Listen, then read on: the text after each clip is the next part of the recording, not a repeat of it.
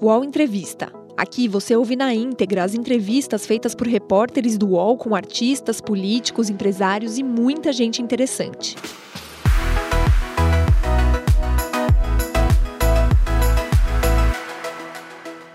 Para muito além das polêmicas, Luiz Felipe Pondé é um pensador contemporâneo. Graduado em filosofia pela USP, mestre em história de filosofia contemporânea pela mesma universidade e doutor em filosofia moderna pela USP e pela Universidade de Paris, Pondé também fez pós-doutorado pela Universidade de Tel Aviv. Pondé atua como professor do programa de pós-graduação e Ciências da Religião da PUC e é professor titular da Faculdade de Comunicação da FAAP.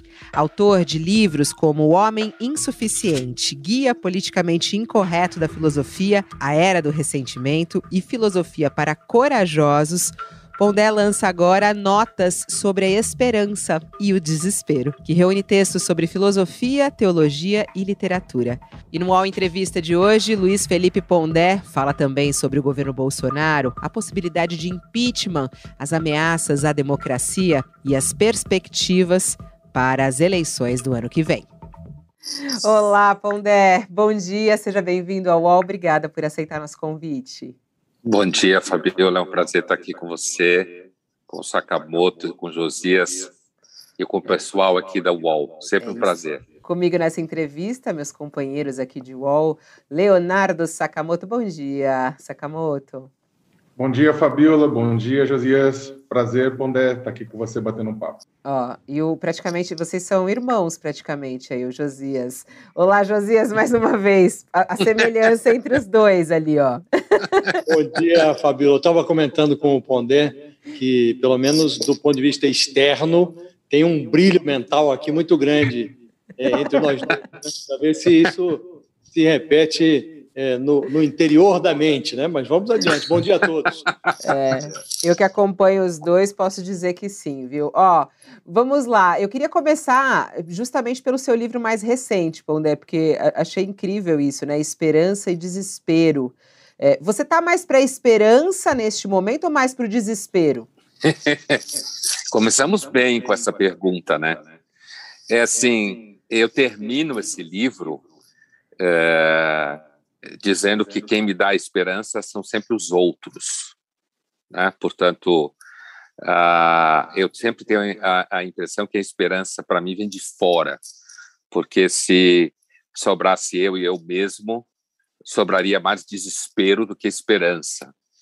E uh, esse livro ele, ele tem uma história, né, curta de se contar. É o, o livro ele foi tem um pé num livro anterior, que é Dez Mandamentos Mais Um, que foi um livro que eu publiquei pela, pelo selo Três Estrelas Extinto da Folha, que foi um convite do então editor Alcino Leite Neto, né, amigo, e ele falou, Pondé, eu quero que você escreva um livro sobre teologia. Você conhece, da aula de filosofia da religião, não sei o quê, e eu quero um livro sobre dez mandamentos. Só que você tem que propor um décimo primeiro mandamento.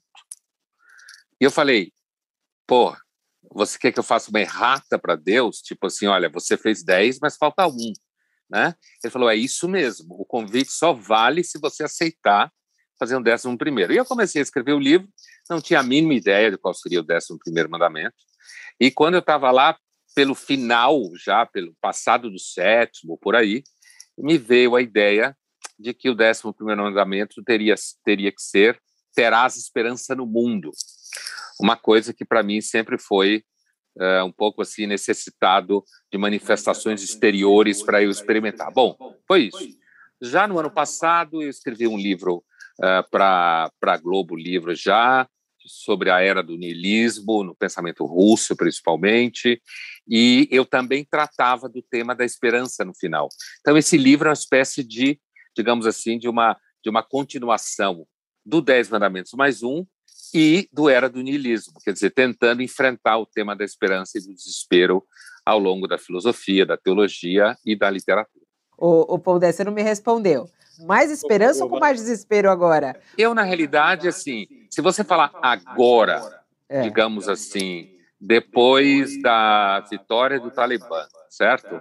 Agora, com uma situação política no Brasil que eu defini recentemente numa coluna como a eleição de do Alien versus o Predador, certo? Para 2022. Eu diria que eu tenho motivos para estar mais no desespero. Mas a verdade é que eu gosto muito do meu dia a dia, do meu trabalho, das coisas que eu faço, da minha família, das pessoas à minha volta. Então, eu nunca estou completamente no desespero. Então, eu diria que nesse momento eu permaneço sempre, graças aos outros, tendo esperança. Uma conjuntura marcada pelo Bolsonaro, né? pela política do Bolsonaro. É... quando você diz quem me dá esperança são os outros, é... quem são esses outros?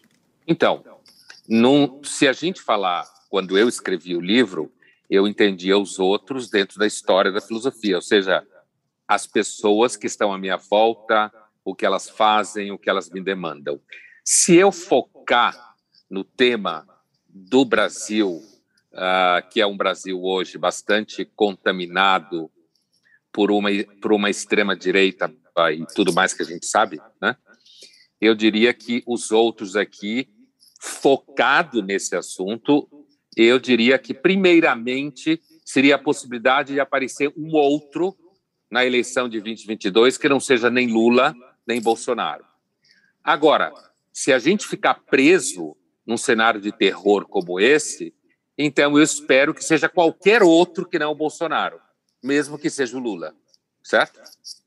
Ou seja, Aliens versus Predador. Quem viu o filme sabe do que se trata a personagem principal, a heroína da história, no final tem que fazer uma parceria com o predador, porque o alien é mais intragável ainda do que o predador.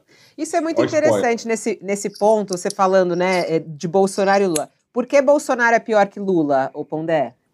Porque eu acho assim, primeiro, se você pensar do ponto de vista histórico, né, histórico recente, eu quero dizer, é muito provável, por exemplo, que o Lula tivesse enfrentado a pandemia melhor do que o Bolsonaro. É muito provável que ele tivesse demonstrado um pouco mais de empatia, um pouco mais de gestão da crise e que não ficasse fazendo queda de braço com coisas idiotas como o Bolsonaro fez. Tipo, faz, não fez. Máscaras, vacinas. Eu não tenho nenhuma ilusão com relação a ao Lula e ao PT. Né? Nunca fui simpático ao Lula e ao PT. Não acho que o Lula e o PT carregam a graça da santidade política no país. Nem eu, nem, um, nem qualquer pessoa que olhe a história recente de uma forma um pouco mais inorgânica, por oposição à ideia do intelectual orgânico. Né? Então, uh, eu tenho a impressão que, ao mesmo tempo, acomodaria um pouco mais a, a gestão contínua da política, acomodaria esses, essas agonias que a gente sente atualmente no governo Bolsonaro, que você nunca sabe o que vai acontecer amanhã, a relação entre os poderes provavelmente seria talvez um pouco menos tensa do que tem sido hoje, apesar de que a gente tem que ver um Lula aí pós-Lava Jato, não é o mesmo Lula de antes da Lava Jato, quando foi eleito a primeira vez, quando navegou em commodities e tal. Por isso que eu acho que o Lula seria provavelmente, olhando daqui para o ano que vem, talvez num cenário de terror eleitoral, talvez seria uma opção menos traumática do que o Bolsonaro por isso. Acomodaria um pouco as almas e o cotidiano. André, no, no, no texto, bem, um dos textos seus, é exatamente a, o texto A Esperança de Pandora, de dezembro de 2015, lá na Folha de São Paulo, né, uma coluna sua, você fala, você faz uma, uma avaliação a respeito da, do peso da esperança, e você coloca assim, assim, por um lado, sem esperança nós somos seres destruídos, nossa espinha dorsal espiritual e psicológica, por outro, ter esperança é uma profunda ilusão com relação ao destino humano, a esperança é uma forma de tortura justamente porque não há nenhuma esperança como dizia o oráculo de Delfos, somos mortais. Nesse desse ponto de vista, né, como na verdade é, e, e, ao mesmo tempo a esperança ele funciona na vida cotidiana, principalmente é, nas movimentações partidárias, no ativismo, na militância, como um motor, como um, não estou nem falando se o motor é, é, é, correto ou não, mas acaba funcionando como um motor dessa vida cotidiana de transformação. Como na verdade é, tentar atravessar esse momento, digamos, mais sombrio que a gente está vivendo hoje da democracia e, ao mesmo tempo, é, se lembrar de que a esperança pode ser uma armadilha? Então, é, me parece sempre tomando cuidado com um certo risco de associar a esperança a utopias. Eu, por temperamento, sou uma pessoa uh, um pouco anti-utópica. Eu nunca fui tomado por utopias. Eu, quando era moleque, lá pelo final dos anos 70, começo dos anos 80, e eu tive lá minhas simpatias pelo anarquismo, né? no sentido de que era o contexto que a gente vivia e eu, uh, a gente já sabia lá que a União Soviética não era coisa nenhuma, a gente estava ainda no período de ditadura e eu tinha eu tinha experiência do impacto da ditadura por conta do envolvimento do meu pai, que na época era militar, da aeronáutica, e teve teve que sair porque tinha lá suas simpatias comunistas e tal. Então tinha um tinha um componente uh, na minha vida naquele momento e da molecada toda da minha idade, né, eu tenho 62 anos, que era era todo mundo mais ou menos à esquerda, apesar de que ninguém sabia direito o que, que era isso. Quando a gente tinha lá 18, 19 anos, a gente nunca sabe direito são essas coisas. Mas, assim, eu diria para você, uh, Leonardo, que, assim, o, o, o, a utopia, quando ela transforma o pensamento numa atividade orgânica a serviço da militância, eu acho que ela sempre corre o risco de danificar a nossa capacidade de análise da realidade. É isso que eu sempre critiquei, por exemplo, na vida acadêmica, né?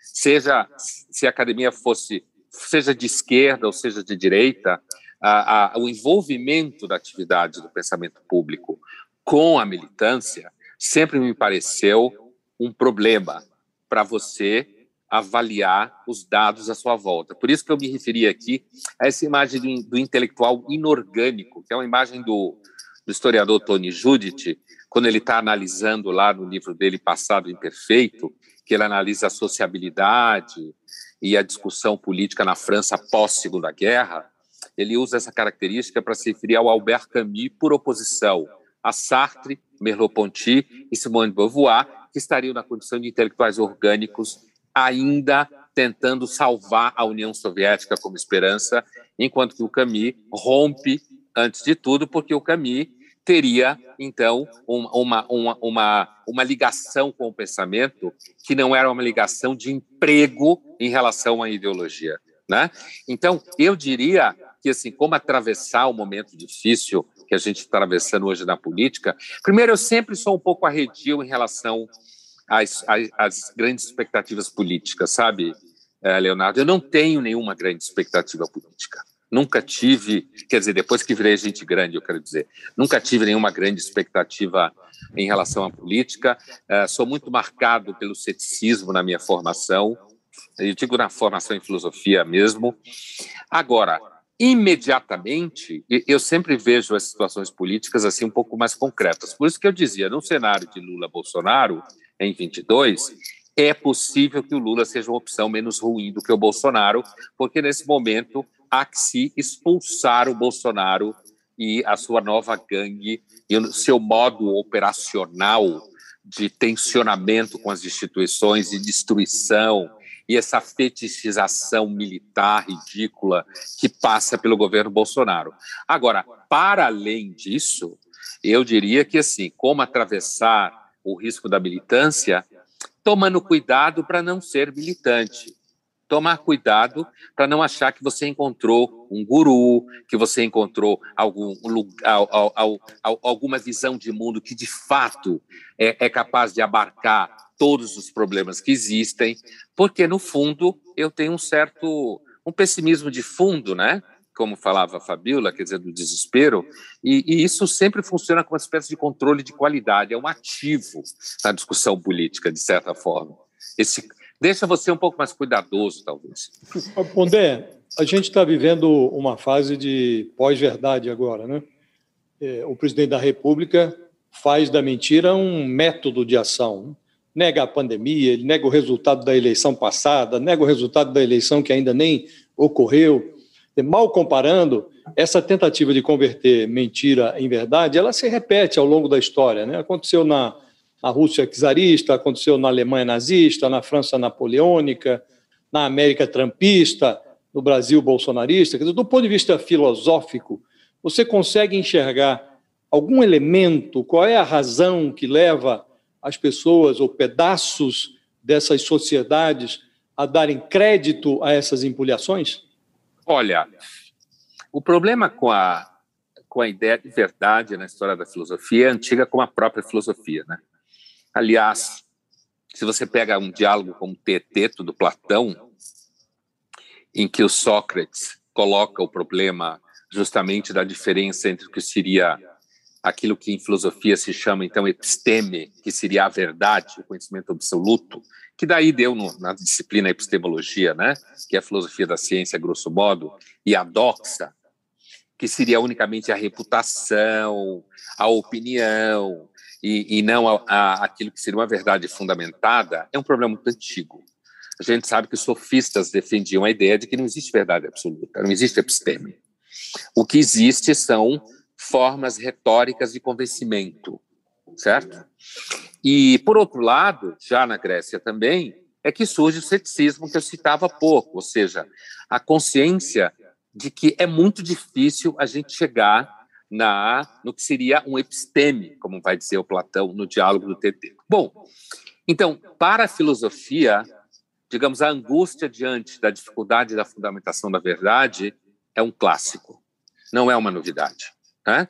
O vínculo entre o poder político, seja ele de que tipo for, e a democracia traz como elemento, ah, digamos assim, mais claro, a possibilidade da verdade ser resultado de argumentações, de disputas e, a, e narrativas, isso é uma coisa que também é conhecido desde a filosofia grega. Dando um salto histórico, né, eu acho que é, é, essa ideia de narrativas ela foi se tornando uh, uma espécie assim de argumento, aliás defendido pela filosofia pós-moderna, né, que é uma filosofia que inclusive introduz o próprio conceito de narrativa tal como a gente usa hoje, né, dizendo que tudo são narrativas e que as longas são cansativas, né, as mais curtas são na realidade um tanto mais a ver com a realidade é, é, é essa tendência do uso político do argumento, que o Platão chamava democracia de teatrocracia, porque é, a, a, havia uma, uma encenação, havia uma farsa no jogo político, certo? Ela foi usada por todos esses momentos históricos em que você citou, Josias, e foi usada, inclusive, durante a Revolução Russa, de forma larga, certo? Larga. Ali com uma intenção clara de que o ajuste das narrativas, como a gente fala hoje, poderia ser poderia estar a favor de uma construção de uma outra realidade política. Né?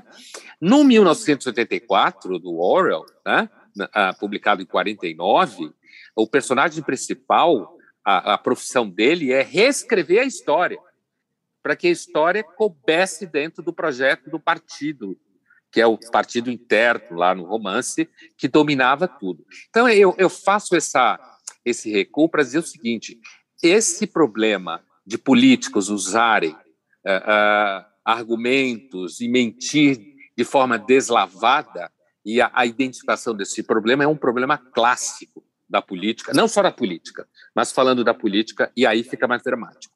O outro elemento que eu acho importante nisso, Josias, eu acho que vai ao encontro do, do Bolsonaro especificamente, é a emergência das redes sociais como uma plataforma em que todo mundo é emissor de informação, certo? Todo mundo pode falar o que quiser. E aí aparece uma coisa que antigamente a gente identificava quando pegava um táxi, ainda identifica hoje em dia. O taxista tem teorias sobre o mundo que são completamente deslocadas de qualquer trabalho um pouco mais qualificado da tentativa de estabelecer isso. Né? Então, ele, é, é, ele, ele, ele fala de ETs, ele fala do cara que vai salvar Brasília, ele fala da, da encarnação, da reencarnação da vida após a morte, ou seja, ali do universo dele, ouvindo rádio, ele vai fazendo as interpretações dele. Eu acho que o Bolsonaro, no fenômeno no Brasil especificamente, ele vai ao encontro de muita gente uh, que acha que os profissionais, seja de mídia ou seja da política institucional, é tudo mentiroso, está preocupado com seus interesses, tem chaves ideológicas operacionais e operantes, e que o Bolsonaro seria aquele que diria a verdade. E quando eu falo taxista, eu usei como, como arquétipo, mas você pode encontrar isso entre empresários, você encontra isso entre médicos, entre intelectuais, entre jornalistas, entre todo mundo que trabalha com o pensamento público também. Essa desconfiança de que não dá para acreditar no status quo. Né? O bolsonarista acha que todos nós aqui que trabalhamos na mídia fazemos parte de um status quo opressor que domina a produção da informação, que domina o debate público e que ele é um revolucionário. E é assim que ele vê o Bolsonaro. Eu acho que o Bolsonaro ele é um resultado desse fenômeno, em grande parte, e ele encontra ali, nos seus 25% de apoio, mais ou menos ainda, aquilo que é o mental dessas pessoas.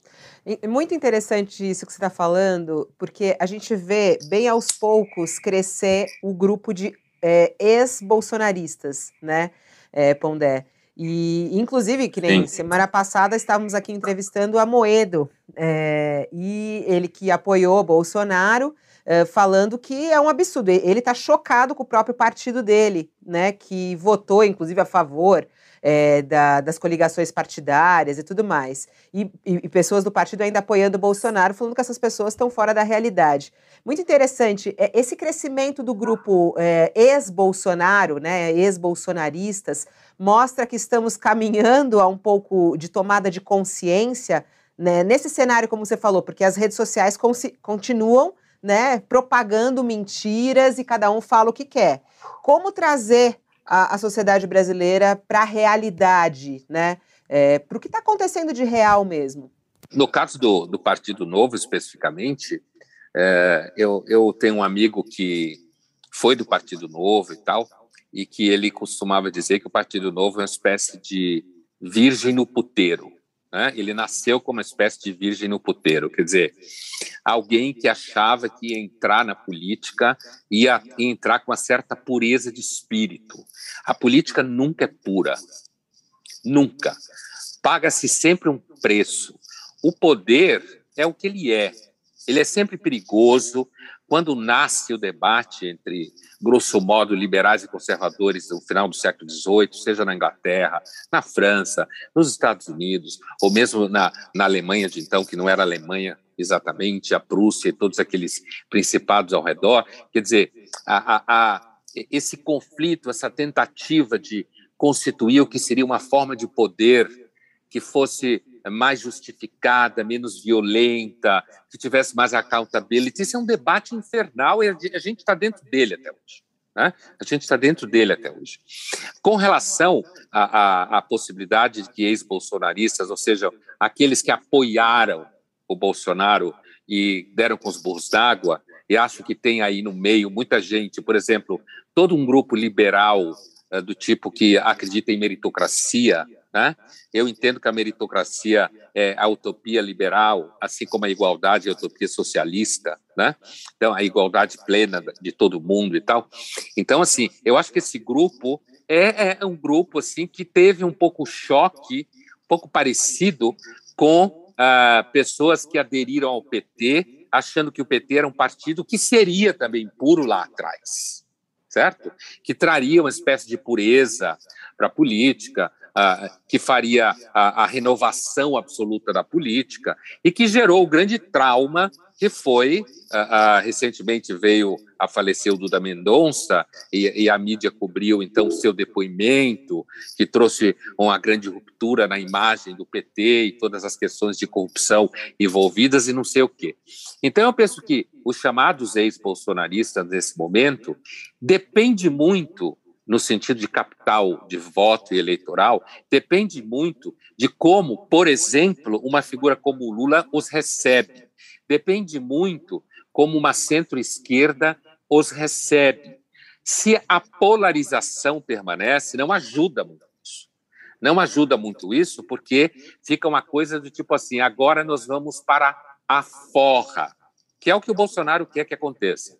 Agora nós vamos a, a gente vai, vai vingar o que aconteceu em 18.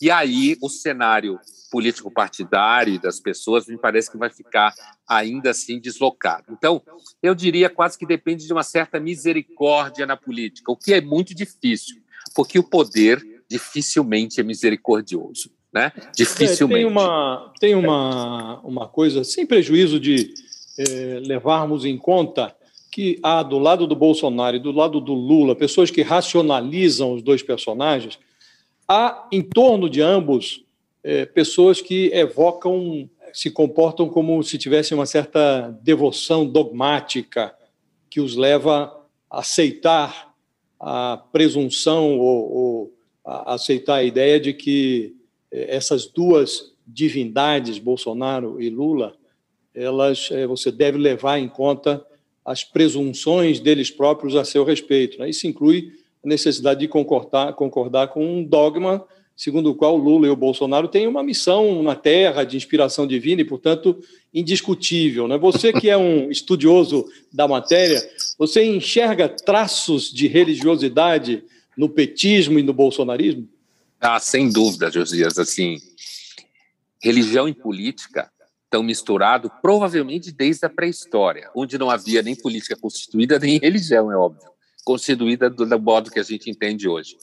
Mas o vínculo entre o poder do sobrenatural, compreendido como tudo aquilo que a gente não consegue controlar, né? Então a gente deposita a expectativa de que exista, e aí foi sendo construída toda uma gama de instituições e de símbolos e de articulações que acabou se constituindo no que a gente conhece por religião grosso modo. E o poder concreto, positivo, positivo no sentido técnico, não valorativo, sobre as pessoas sempre tiveram misturados. Né? Estava misturado uh, na Grécia, uh, Sócrates foi, inclusive, vítima, em grande parte, desta relação, certo? Entre a religião do Estado, digamos assim, e a sua o seu ensino, né? a sua pedagogia, pedagogia também, mas o conteúdo do seu ensino. A gente sabe que, portanto, ao longo de toda a Idade Média, na China, em tudo quanto é lugar, a gente sabe que sempre houve vínculo entre religião e política, porque a religião sempre foi uma espécie de forma de justificação da soberania de muitos que tinham poder. Então, o vínculo é muito antigo, né? não é uma novidade. Agora, no, no caso de você, então, do que a gente vive hoje em dia. Então, a gente tem históricos como, por exemplo, o culto ao Hitler, o culto ao Mussolini, o culto ao Napoleão, o culto ao Stalin ou ao Lenin, o culto ao Trump pelos trumpistas, aqui no Brasil, bolsonaristas e Lula. O elemento religioso, ele está, antes de tudo, além desse vínculo intrínseco que eu estava falando, da política como um todo, ele está muito vinculado ao elemento irracional como a religião está, né? ao elemento irracional, né? aquele elemento que ah, ah, faz com que, ah, para você ser racional, como dizia o Nelson Rodrigues, eu me lembrei aqui de uma, de uma coluna dele, né? eu gosto muito do Nelson, é assim, ele fala que a racionalidade é uma ascese dolorida como a santidade. É um esforço desgraçado, né? é um trabalho insano, contínuo, né? para você conseguir construir uma mínima racionalidade, sempre muito vulnerável, muito frágil. E a irracionalidade, ela conforta. A irracionalidade tem a vantagem de reforçar todos os impulsos, todos os medos, todas as seguranças e todas as vias que Uh, o PT também um pouco como partido, no caso do Bolsonaro não é partido, mas é o bolsonarismo como movimento, eles acabam em momentos distintos carregando essa aura de graça salvacionista. E o ser humano está sempre procurando salvação. E aí, essa é um tipo de salvação grosseira. Eu, pessoalmente, acho que as religiões tradicionais elas são historicamente é, é, tentativas de salvação um pouco mais sofisticadas ao longo do tempo apesar de eu não ser pessoalmente religioso, né?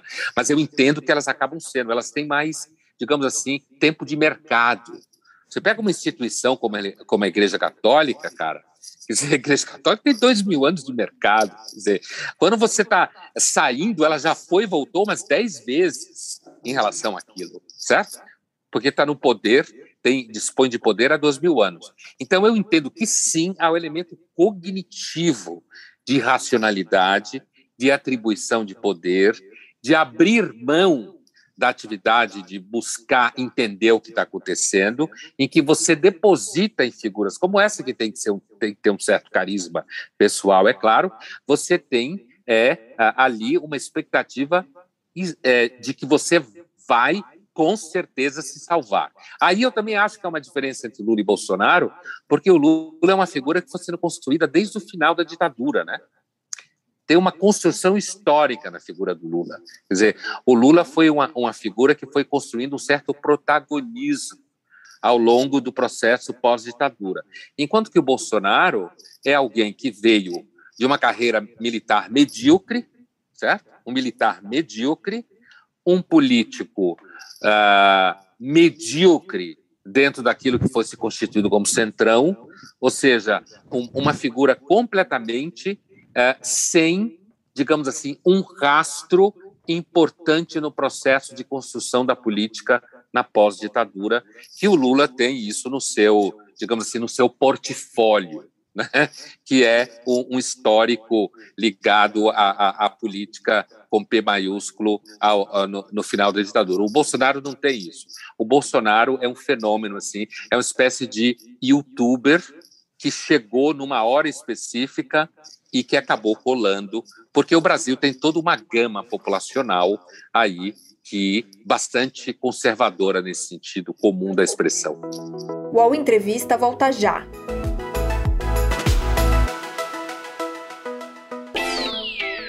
Posse de Bola é o podcast semanal do All Sport sobre futebol. Às segundas e sextas-feiras, eu, Eduardo Tironi, converso com Juca Kifuri, Mauro César Pereira e Arnaldo Ribeiro sobre o que há de mais importante no esporte favorito do país. Você pode ouvir o Posse de Bola e outros programas do UOL em uol.com.br/podcasts, no YouTube e também nas principais plataformas de distribuição de podcasts. No, no 84 tem aquela frase que é usada, inclusive, em camisetas, porque virou quase e virou icônica, né? Que quem controla o passado controla o futuro, e agora quem controla o presente controla o passado, né? Quando, no, no 84. E a gente tem visto do Bolsonaro uma ação muito forte para tentar, como você mesmo colocou, reescrever a história, controlando o presente para poder controlar o passado, reescrever a história do Brasil no que ele mesmo colocou. Meu objetivo aqui é, é, é, é, desconstruir, não é construir. E aí eu queria que você falasse um pouco sobre o peso disso com relação a, aos, a, a, a essa reconstrução de símbolos e de significados na nossa sociedade, não só na educação, que tem tido um trabalho, uma tentativa de Bolsonaro no intuito de reconstruir, de colocar a educação sobre outras bases, né?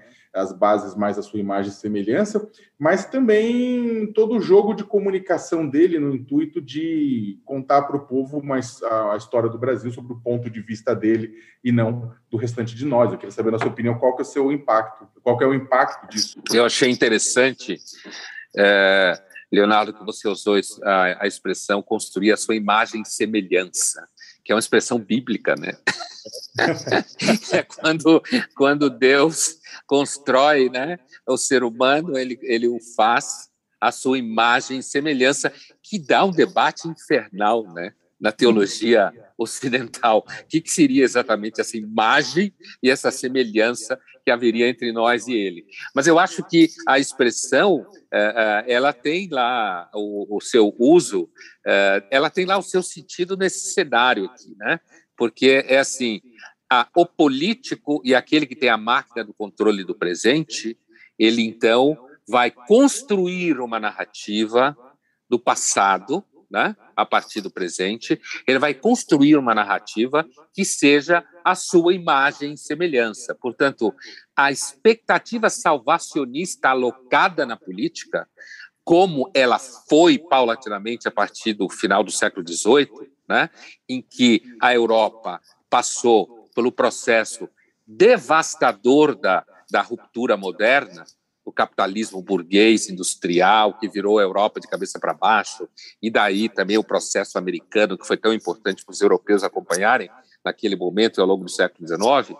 Então, é, é, eu acho que é muito bem bem-vinda, digamos assim, uma certa metáfora ou essa analogia em que um político começa a construir o passado à sua imagem e semelhança, né? É, vai de certa forma ao encontro do que falava o Josias, né? Do vínculo entre religião e política e como o poder ele acaba. A gente tem sempre que lembrar que os deuses são expressões de poder imortal, é uma expressão imortal de poder, que é justamente o poder que a gente não tem né? esse poder absoluto da imortalidade. Então, assim, eu a, a educação, sabe, é, é, Leonardo, eu diria, a, a educação, é, ela é uma área bastante sofrida. Né? Eu, a minha esperança, a minha, a, a minha a experiência em, em educação é na universidade, né? de 20 e poucos anos. E é, a, a, não tenho esperança de escola, apesar que já fui muito às escolas, discutir com professores, não sei o que e tal. Mas, assim, a educação é uma área muito sofrida.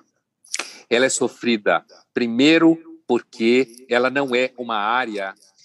É, ela recebe, basicamente, dois tipos, eh, dois perfis. Né? Um é o perfil do apaixonado, daquele que gosta, e nesse perfil está incluído aqueles que veem a educação como uma espécie de ministério religioso, uma espécie de sacerdócio, que não está ali pelo dinheiro, certo? Que está ali por um conjunto de ideias e que a gente tem que lembrar que normalmente toma essa decisão quando é jovem. E quando você é jovem, você não sabe da missa metade, nem sobre a realidade, nem sobre si mesmo. E aí você vai. Por isso que muitos professores que têm esse perfil, a, a, a, ao longo do tempo que eles vão envelhecendo, eles vão deprimindo, certo? Ou eles vão simplesmente perdendo totalmente o tesão pelo que eles fariam, porque o professor ele tem uma característica, né? A relação dele com o aluno. A cada ano ele está um ano mais velho e o aluno tem sempre a mesma idade. Né?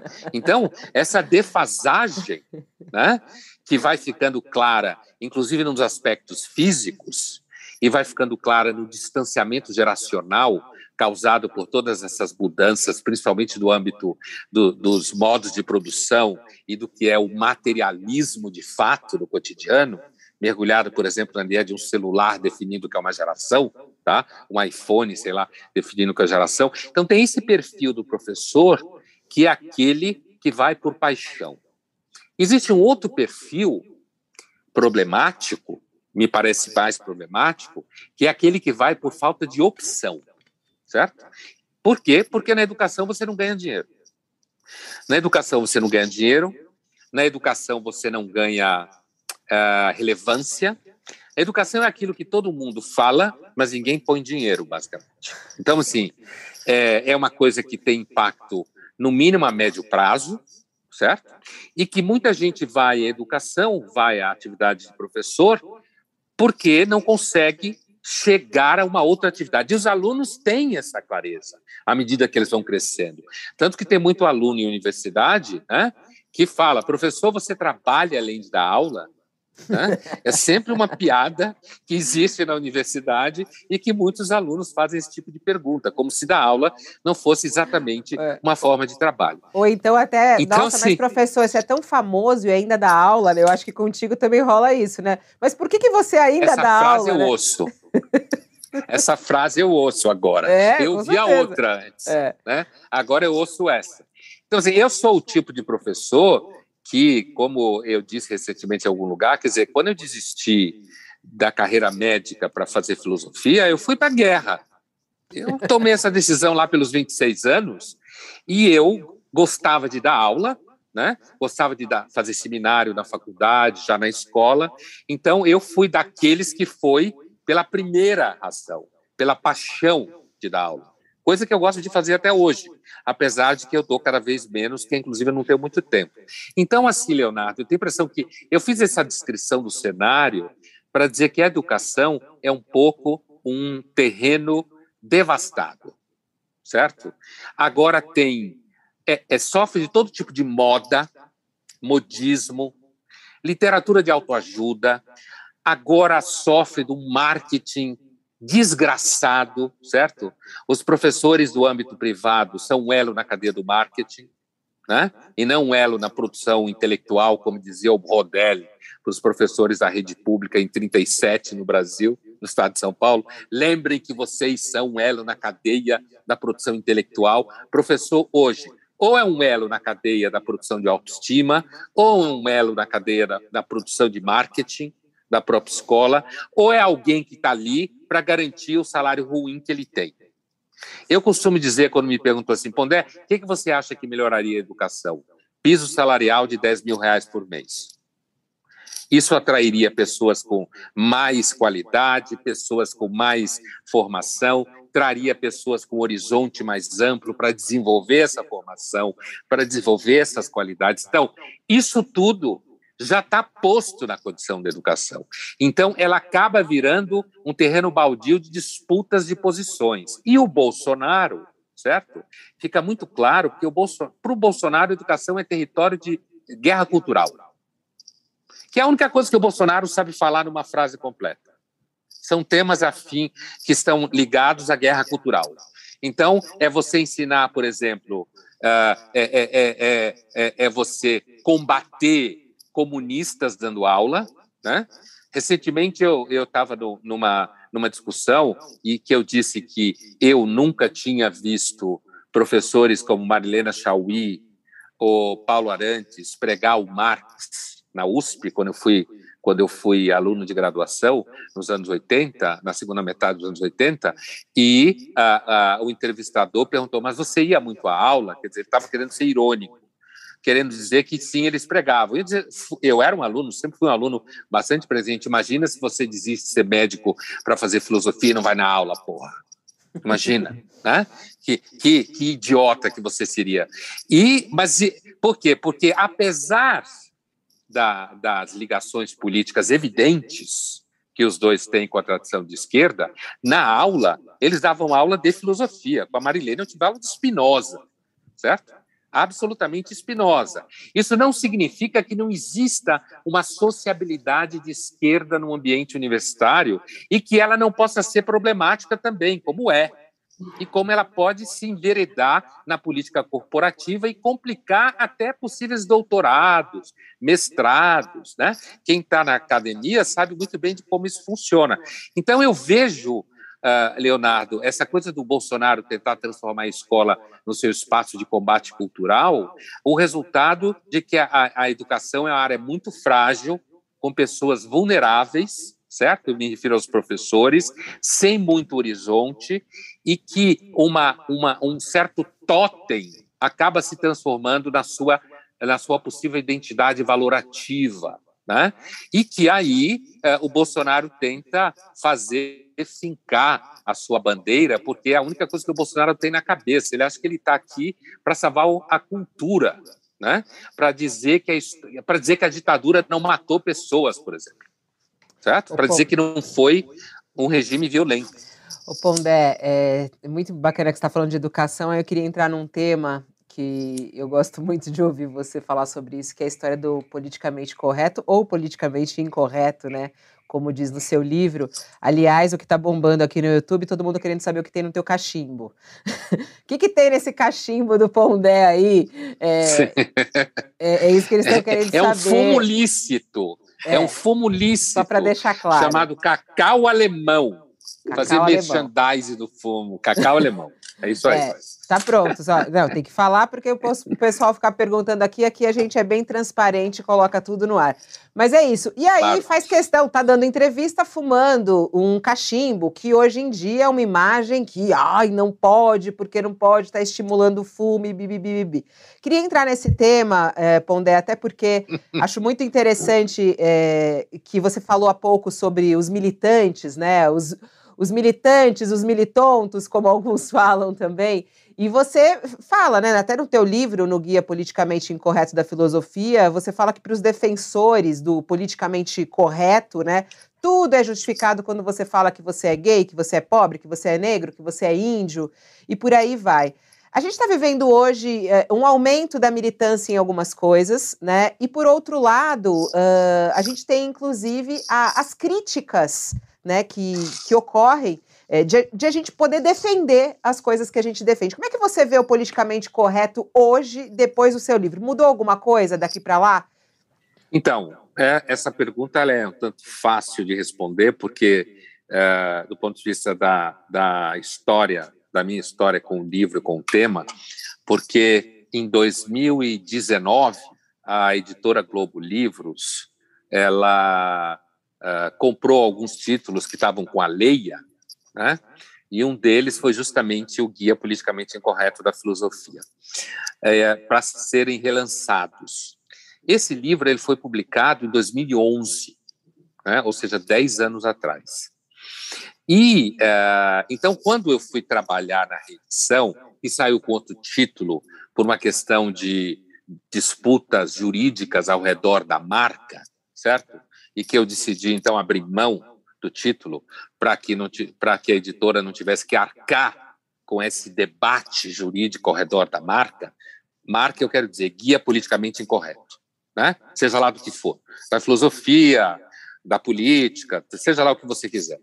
Então, o livro saiu uh, com um título novo no ano passado, numa edição revista que se chama Filosofia Incorreta. Só isso. Né? Saiu com um título novo. E aí eu tive que reler o livro. Né? E aí, quando eu reli o livro, eu, eu fiz alguns ajustes, uh, principalmente ajustes uh, na parte dedicada aos publicitários, né? porque uma piada que eu escutava na Folha quando eu comecei a escrever a coluna era que publicitário e jornalista vão para o inferno, o jornalista não sabe. Né? Ele acha que ele vai para o céu. Agora, os publicitários também acham que vão para o céu. Né? Eles antigamente tinham consciência que iam para o inferno, agora eles acham que vão para o céu. Mas uma das coisas que me fez escrever, então, uma nova introdução ao livro foi justamente o fato de que, primeiro, eu percebi que a discussão do politicamente correto, hoje, ela é, de certa forma, mais atual do que era em 2011. É, então, o livro, é, na sua discussão do que é o politicamente correto, acaba sendo mais dramática hoje. E na nova introdução, então, eu colocava que ao longo desses anos, o que acabou acontecendo é que, uh, sim, muita gente entendeu que o oposto do politicamente correto seria a falta de educação, seria a grosseria, seria a completa e total uh, completa e total insensibilidade com qualquer tipo de discussão. Então, sei lá, tratar mal as mulheres, tratar mal todos os grupos que fazem parte, então, daquilo que é considerado as vítimas históricas.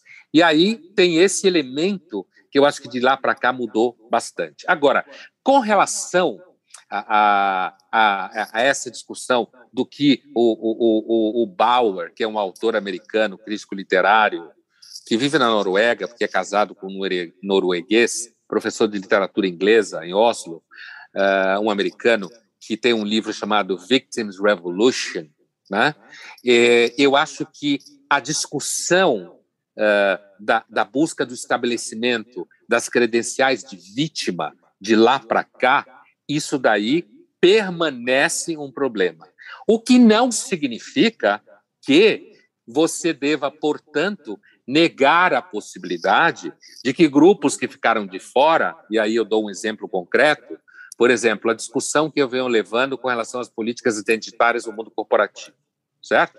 Eu não tenho nenhuma dúvida que a entrada de grupos que eram excluídos antes do mundo corporativo e do trabalho é muito bom para esses grupos. Alguém que, por exemplo, uh, é negro e não tinha emprego, ou, ou alguém que sofria e continua sofrendo com transições sexuais, por exemplo, certo? De gênero, que agora pode trabalhar porque as empresas abriram isso do ponto de vista do marketing, inclusive, eu não tenho dúvida que isso é importante.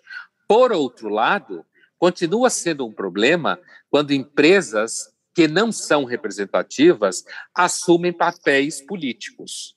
Os dois níveis, é aí, aí que eu quero chegar, Fabiola. Os dois níveis são um problema. Eu continuo achando que quando a gente lê a história na chave só das vítimas, e aqui eu tenho uma questão em foco, por exemplo, né, que eu trato nessa introdução, que é a teoria da interseccionalidade. certo? Quando você trabalha com a teoria da interseccionalidade, em que você, por exemplo, trabalha com categorias como se você é mulher e branca, você é menos vítima do que se você é mulher e negra. Se você é mulher negra e trans, você é menos vítima do que se você é uma mulher negra e cis todo esse universo da interseccionalidade, eu acho que torna você um intelectual público, torna você comprometido, o pensamento fica comprometido com a fé que você tem, e eu entendo que a função do intelectual é ser inorgânico. Portanto, se em 2011 eu entendia e continuo entendendo que o entendimento da política deve passar sempre pela ideia de vítimas históricas, certo? E que isso tem que ser a única chave de análise, eu continuo criticando isso. Se hoje a gente tem um governo que acha que você deve entregar os índios na mão, para falar do caso do índio especificamente, os índios na mão de, uh, de um poder do Estado vinculado à pregação evangélica, isso continua sendo um problema. Isso também é um problema.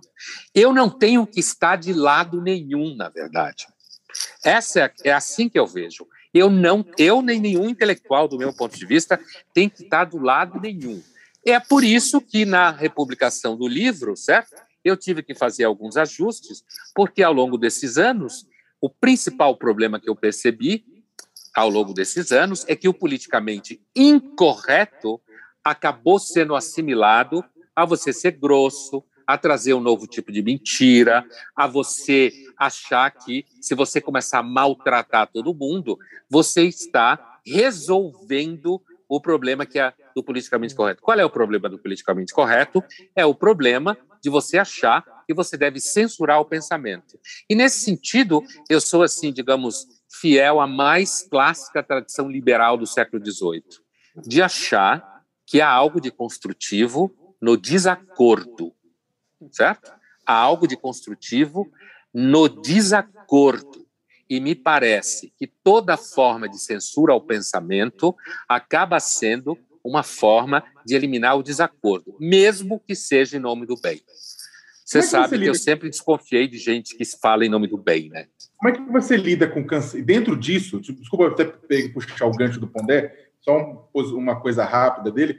Diante disso, como é que você lida com cancelamento? então, essa é uma questão interessante, né?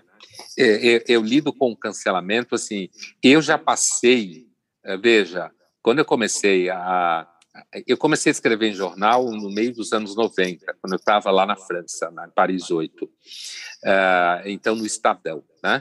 E fazia entrevistas com intelectuais, coisas assim. Foi assim que eu comecei a escrever em jornal, e aí em 2008 o, Otávio me convidou para assinar a coluna, né, na Ilustrada. Então, digamos assim, antes das redes sociais bombarem, isso que eu quero dizer. Então, naquela época, lidar com o cancelamento era enxurrada de e-mails e depois, e antes disso, cartas para a redação do jornal, para o painel do, do leitor, eu ia dizer painel do eleitor, para o painel do leitor, para o, a, o, o certo? Xingando, pedindo a cabeça. Todo mundo que trabalha em jornal sabe como é. Pedindo a cabeça, pedindo a demissão. Então, digamos, eu tive a experiência do cancelamento antes do cancelamento se transformar numa instituição, porque não havia redes sociais dessa forma. Eu lembro, por exemplo, de uma, de uma coluna que eu tratava da, da peça O Estrangeiro, do livro adaptado para a peça, naquela época que eu assisti a adaptação aqui, e, uh, e num dado momento eu citava, por conta da obsessão uh, do personagem principal uh, pela figura feminina, né? O Camille tinha essa vida, essa visão estética de mundo. Então, a personagem Marie, ele é obcecado, ela nua, ela com vestido molhado, ela cozinhando, ela entrando no mar, aquela coisa do universo do, do Albert Camus da vida estética, né? E então é, eu fazia uma situação do Nelson Rodrigues, aquela famosa citação do Nelson Rodrigues, em que o Nelson fala, no ensaio do vestido de noiva, que as atrizes todas queriam fazer o papel da prostituta. Porque a prostituta, a prostituição era a profissão mais antiga do mundo, a vocação mais antiga da mulher. Isso deu um pau do cacete, certo? Isso foi assim, abaixo assinados, mandados para a Folha. Foi um, um, pau do cacete. A, a, apanhei da Ombudsman da época, fizeram uma página na Ilustrada naquela semana de recepção, entrevistaram o Rui Castro, o Antunes, entrevistaram a, a, a criadora da Daspu, que estava viva na época, né? A Raquel, se não me engano o nome dela. Então, foi toda uma discussão ao redor dessa coluna e, afinal de contas, o que significava essa discussão do Nelson Rodrigues, o que eu tinha colocado. Bom, sobrevivi, certo? Porque, normalmente, como vocês sabem, a, a interatividade, é, ela nasceu tentando fazer pessoas públicas perderem o emprego. É assim que a interatividade nasceu. É tentando fazer com que pessoas que falem coisas que criam instabilidade não falem mais esse tipo de coisa. Então, uh, uh, Leonardo, eu chego ao cancelamento nas redes sociais com uma experiência pregressa, tá? Em relação às redes sociais enquanto tal, minhas redes sociais são profissionalizadas. Eu não vejo nada do que acontece nas redes sociais. Nada. Zero. Poxa, certo? Pondé, vai eu ser cancelado tenho... assim, desse jeito. Vai ser cancelado. É, então, já tentaram me cancelar. Veja, os meus seguidores sabem disso. A relação que eu tenho com as redes sociais, com as minhas redes sociais, e os meus seguidores sabem disso, é o seguinte: eu tenho um canal no YouTube que eles fazem perguntas, certo? E nessas perguntas, a, a, a gente faz uma curadoria, né? E curadoria no sentido de uma seleção ali e eu gravo a cada duas semanas respostas. Então, por exemplo, se o Josias perguntou X, por exemplo, eu não vou falar o nome, seu nome, mas eu vou repetir a pergunta e você vai saber que eu estou respondendo a sua pergunta. Então, eu tenho uma relação com os meus seguidores. Mas a relação que eu tenho com os meus seguidores é respondendo perguntas que eles fazem. Às vezes, perguntas saia justa às vezes perguntas difíceis, ah, mas eu não então tenho relação com a baixaria das redes sociais. Então vamos para uma pergunta, vamos para uma pergunta saia justa. Você é a favor ou contra o impeachment do Bolsonaro? Olha, eu acho que primeiro eu não acho que isso vai acontecer. Se me dessem a escolha de fazer o impeachment do Bolsonaro como uma possibilidade e eu tivesse na Câmara de Deputados, coisa que eu jamais estarei, porque nunca trabalho para governos ou qualquer forma de, de partido político, é, eu votaria a favor. Mas eu acho que não vai acontecer. Eu acho que, inclusive, nem para o Lula é bom que aconteça. Para o Lula é melhor, para aqueles que defendem o Lula, o retorno do Lula, de alguma forma acreditando nisso, é melhor que o Bolsonaro sangre até morrer porque sem o Bolsonaro, talvez o Lula perca um pouco do seu encanto numa eleição de 2022, talvez com algum outro candidato que não tenha o peso do Bolsonaro e não tenha o peso do Lula, que seguramente vai ser trazido à tona durante a campanha política. Uhum. Então, é, é isso aí. Eu, faria, eu votaria a favor se eu fosse, se eu, for, se eu tivesse na Câmara de Deputados, apesar de que ah, ah, acho muito difícil que isso venha acontecer neste momento. André, numa definição de dicionário, narrativa é uma exposição de uma série de acontecimentos que tem um certo encadeamento. Né? E na política desses novos tempos, tempos confusos, essa palavra passou a ser tratada como um sinônimo de mentira. Na CPI da Covid, por exemplo, você acompanha as sessões, tudo que expõe as perversões do Bolsonaro ou do governo, então é chamado pela bancada da cloroquina de narrativa. É, você já refletiu sobre isso? Você acha que a gente vai ter que adicionar uma acepção nova a essa palavra no dicionário? Não? Olha, uh, talvez sim, porque a língua é viva, né? Então, talvez a gente tenha, ainda que eu acho que hoje, talvez, Josias, é, ela seria mais, talvez a transformação do sentido semântico da palavra fosse mais associada a dicionários técnicos de filosofia política, talvez, no primeiro momento né? nos dicionários de filosofia, nos verbetes sobre política, né? talvez antes do dicionário geral, quero dizer. Você, é, porque é daí que emerge, digamos, esse significado em que narrativa se transformou num sinônimo uh, de mentira deslavada, né? de questionamento do que é ciência. Agora, veja bem, José, alguém que presta atenção na, na, digamos assim, na figura da ciência ao longo da pandemia e que olhe de um ponto de vista epistemológico, muitos cientistas e pessoas que foram se projetando ao longo da pandemia uh, podia sair com a imagem chamuscada. A grande vantagem da mentira é que a memória pública é curta além de poder ser alterada, como falava o, o Leonardo aqui, citando do, o 1984. A memória pública é curta, né? inclusive a materialidade dela é de difícil construção. Então, o que se mente hoje, amanhã rapidamente se perde. Mas, olhando o uso da palavra narrativa, a palavra narrativa, como eu citava antes, digamos assim, a, a, a, é, esse uso da narrativa como alguma coisa em oposição à ideia de uma verdade constituída, é introduzida pela filosofia pós-moderna, pela ideia de desconstrução da linguagem, pela ideia de combate a uma linguagem, a uma gramática. Que que, que o Derrida dizia? Que o objetivo é a destruição da gramática, certo? Então, eu acho que essa questão, sabe, José, vezes a gente olha o uso da bancada da cloroquina, mas tem uma tem um fundo nisso daí. Tem um fundo filosófico, acadêmico, que foi ensinado em sala de aula para os alunos. A desconstrução, só que a ideia é de que a desconstrução deveria ser feita a partir de um ponto de vista com a intenção de uma construção essa que seria positiva. Só que o fenômeno da desconstrução linguística, ela ele segue o seu curso. Não é alguma coisa que você faz até a página 4. E está inscrito no processo moderno, que é um processo de desconstrução de estruturas sociais, de valores morais, de perspectiva de soberania. É um processo que é ali. Ele é, é, é, é o materialismo histórico do Marx sem utopia do Marx. É um processo que acontece, certo? Ele acontece. E aí o que, o que daí o que, que faz a direita bolsonarista, o que, que ela descobriu? Ela descobriu que isso pode ser jogado no âmbito político.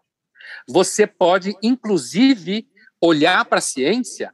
Escuta, a gente viu gente famosa com diplomas médicos ou científicos falando sobre a pandemia sem nenhuma formação especial na área de epidemiologia, sem nenhuma formação especial na área de epistemologia e aparecendo só porque era famoso. E a mídia colocou isso no ar como credibilidade, certo? Então, alguém que vem, que se identifica com a cloroquina e essa bancada da mentira, ela sabe disso. Ela sabe que o processo de desconstrução hoje é um dado da experiência de construção de conteúdo público.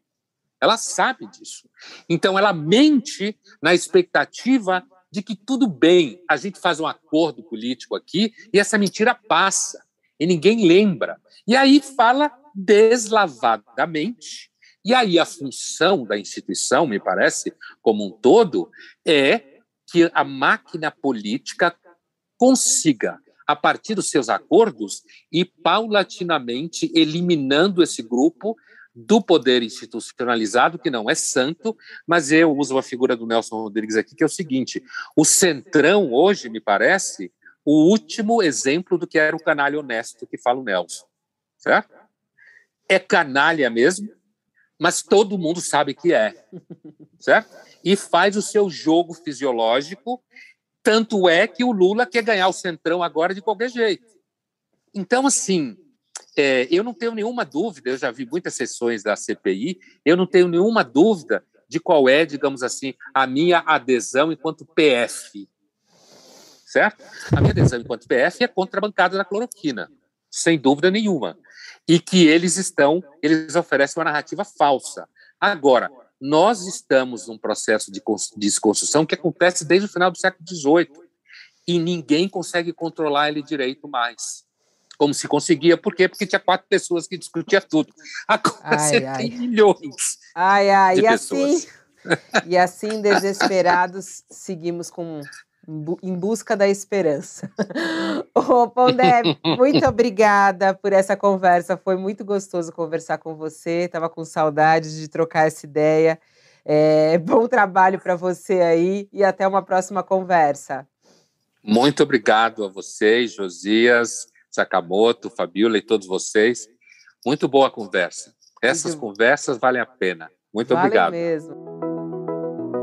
O UOL Entrevista e outros podcasts do UOL estão disponíveis em uol.com.br/podcast. Os programas também são publicados no YouTube, Spotify, Apple Podcasts, Google Podcasts e outras plataformas de distribuição de áudio.